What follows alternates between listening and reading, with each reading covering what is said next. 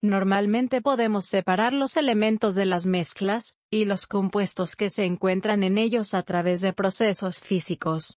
No hay reacciones químicas en estos procesos. Dos ejemplos incluyen. La filtración separa las mezclas de sólidos y líquidos insolubles, no se pueden disolver. Se realiza vertiendo la mezcla a través de papel de filtro. El sólido insoluble queda atrapado, el líquido atraviesa el papel y se recoge posteriormente. La cristalización separa las soluciones en sus partes constituyentes, sólidos disueltos, solutos, y líquidos, solventes. Para esto se calienta la mezcla con el fin de que el solvente se evapore. Eventualmente se formarán cristales del soluto, sólidos disueltos.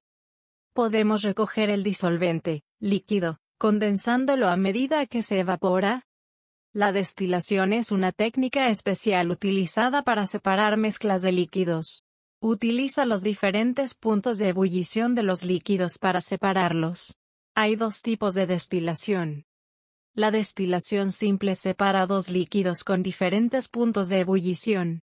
La mezcla se calienta hasta que el líquido con el punto de ebullición más bajo comienza a hervir. El vapor liberado pasa a través de un condensador, donde el gas se enfría nuevamente y se convierte en líquido. La destilación fraccionada separa muchos líquidos con diferentes puntos de ebullición. La mezcla se calienta lentamente hasta que el líquido con el punto de ebullición más bajo hierve y luego se condensa. Luego se aumenta la temperatura lentamente para recoger las otras fracciones.